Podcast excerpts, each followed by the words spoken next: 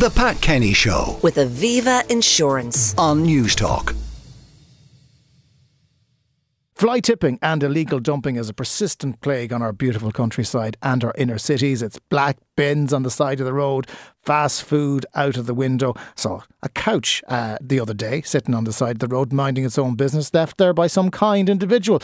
Penalties and fines are in place to convict those who are caught doing it, but the issue persists and poses the question of how successful are those r- regulations in truly combating the issue. There are calls mounting here in Cork following a spate of fly tipping, but it is a nationwide issue. On the line now is um, Ian from the Pure Project uh, and also Chris Moody of Save Our Bride Otters. Ian, first of all, tell us uh, what exactly is uh, the Pure Project?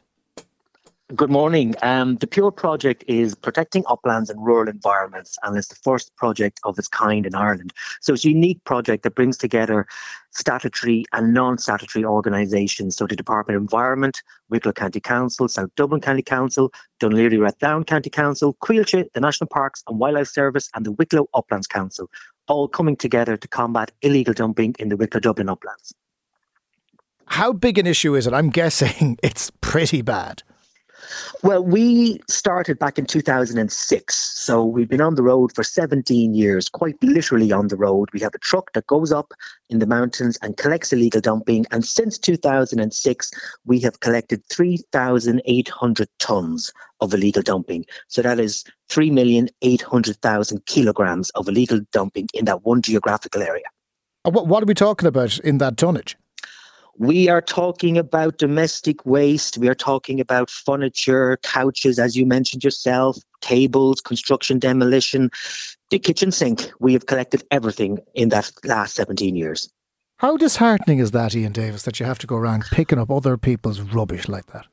Well, actually, we are seeing a complete reversal of what it used to be like. And an example of that would be in 2008, we removed 440 tons of illegal dumping in that one year.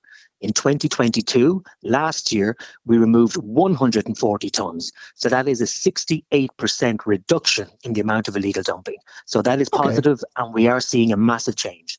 All right. Well, that, that that's really really positive. Then does that mean that people are being prosecuted for this? Are you being are you able to bring to the local authority evidence of fly tipping? How does it work?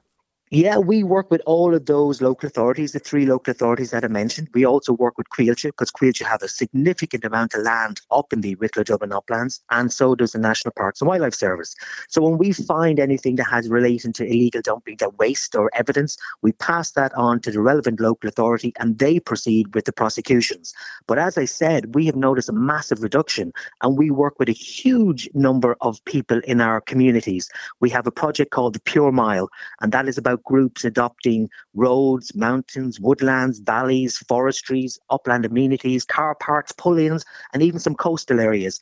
Back in 2010, when I initiated the Pure Mile, we had five miles of road. This year, we've over 1,000 miles of road been adopted by businesses, communities, schools, walking groups, hiking groups, every types of people getting out there and cleaning up our environment. So because we engage with the community, we have seen a decrease in illegal dumping and littering in the Wicklow Dublin uplands. Okay, well that, that- that's that's clearly you're doing something right. Chris Moody of Save Our Bride Otters. Uh, the Bride is a river in Cork that flows through Blackpool village. People might know, and they, they might know it at all actually, because it's it's largely hidden uh, thanks to or because of urban regeneration. Uh, what what issues have you found? Hiya, Jonathan. Um, well, I don't have the kind of figures that that Ian has, um, but certainly uh, we have a, a very serious problem in uh, Blackpool with illegal dumping, um, both domestic kind of uh, opportuni- opportunistic dumping of domestic waste, such as you know small bags of rubbish, um, and uh, also the occasional uh, dumping of it would appear to be fly tipping by trucks uh, or vans or whatever. Um, uh, the and the you know around Blackpool Village, around Orchard Court Estate. I went for a walk this morning at around quarter to eight, and I took a few pictures uh, of the kind of known spots, and you can see I, I've put them up there on the Save Our Bride Otters Twitter page to give you an idea of what it can be like. Uh, and as somebody who cleans that, that area as you know, regularly, like I live on the banks of the Bride, and it's, I mean, I can see stuff that's been thrown into the river itself, which is a problem. Um, but it's like a, it's it's an ongoing issue, and it can be disheartening, uh, you know, for a, you know, for I, have been joined by others in the past who have helped me clean it, and it can be disheartening when you when it just it seems to be an ongoing problem. Let, let me just um, describe to the listeners the, the pictures that you've put up this morning. There is part of a bed. There appears to be a frame of a bed. There's a shopping trolley. There's two mattresses. There's the traditional cans and bottles, black bags. There's a tire. I mean, who is doing that by dumping it in their community? Oh, that's a good question. I, I, don't know who's doing it. Um, occasionally, you'll find um, information in them um, that will give you an idea who's who's doing it. But uh, I think people are fairly uh, very, fairly clever when it comes to disposing of rubbish, and you'll find very little that identifies them. Um, in my experience, anyway. Um, yeah, it's um, it's it's you know you, you, could go in and clean it, and I do that. I do go in and clean it, and like I say, I've had uh, people helping me as well. But like I say, it can be disheartening uh, when you're when you're uh, you're doing it week after week, and essentially what you feel like you're doing is you're just uh, you're just performing a, a kind of a um, a service, you know. Um, it would be really great to, to, to have it kind of stay clean. Now I was away for two weeks and it, and it appears to have got, you know, you know, if you go away for a while and you don't keep on top of it. Yeah, but, yeah, but uh, I mean, it's, it's, it, it, that's not one person pitched against another, or is it? Do you think this is the responsibility of a small handful of individuals as opposed to a wider political, wider population issue? I think it is down to a few people. It doesn't take many, you know, like someone disposing their rubbish week after week in the same spot because usually it's the same spots. You know, there'll be these little pockets.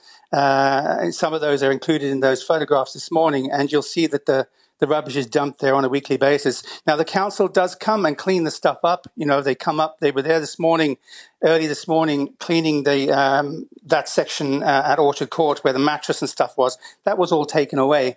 Um, but you know, um, I, I, wondered, you know, is there any? Because I thought about this a good bit. I mean, while I'm there taking stuff, picking up rubbish, uh, is there any other way we can deal with this? Because I've been talking about this for a couple of years now. I've been, I've been I think I've been cleaning the river since 2017, as far as I can remember, the river and the banks of the river, and um, I, am trying to think of how we can stop this or how we can deal with it. And I, and I do yeah. think that community engagement is, is a very positive thing, as was mentioned by Ian there. I think that's important.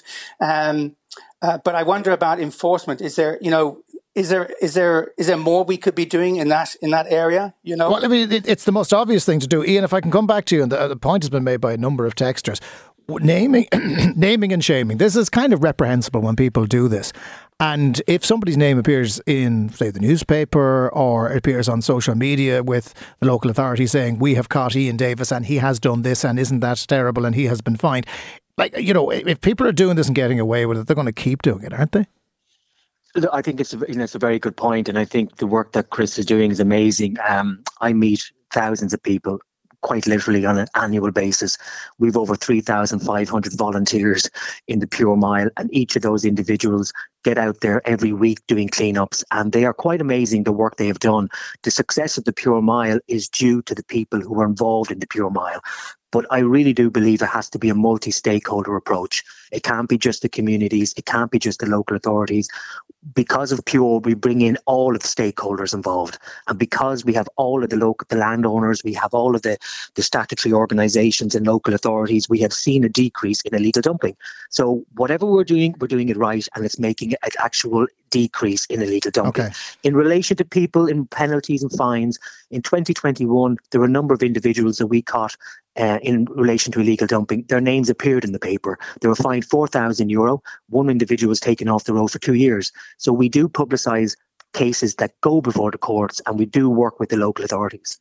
Okay, and that's possibly a key way of, of dealing with this uh, because it's it's effective. Ian Davis of the Pure Project, uh, well done on the work you're doing. Chris Moody of Save Our Bride Otters, uh, keep the work up, and hopefully, Chris, whoever is doing that, finally uh, may actually get a little bit of common sense and stop doing it. The Pat Kenny Show with Aviva Insurance on Newstalk.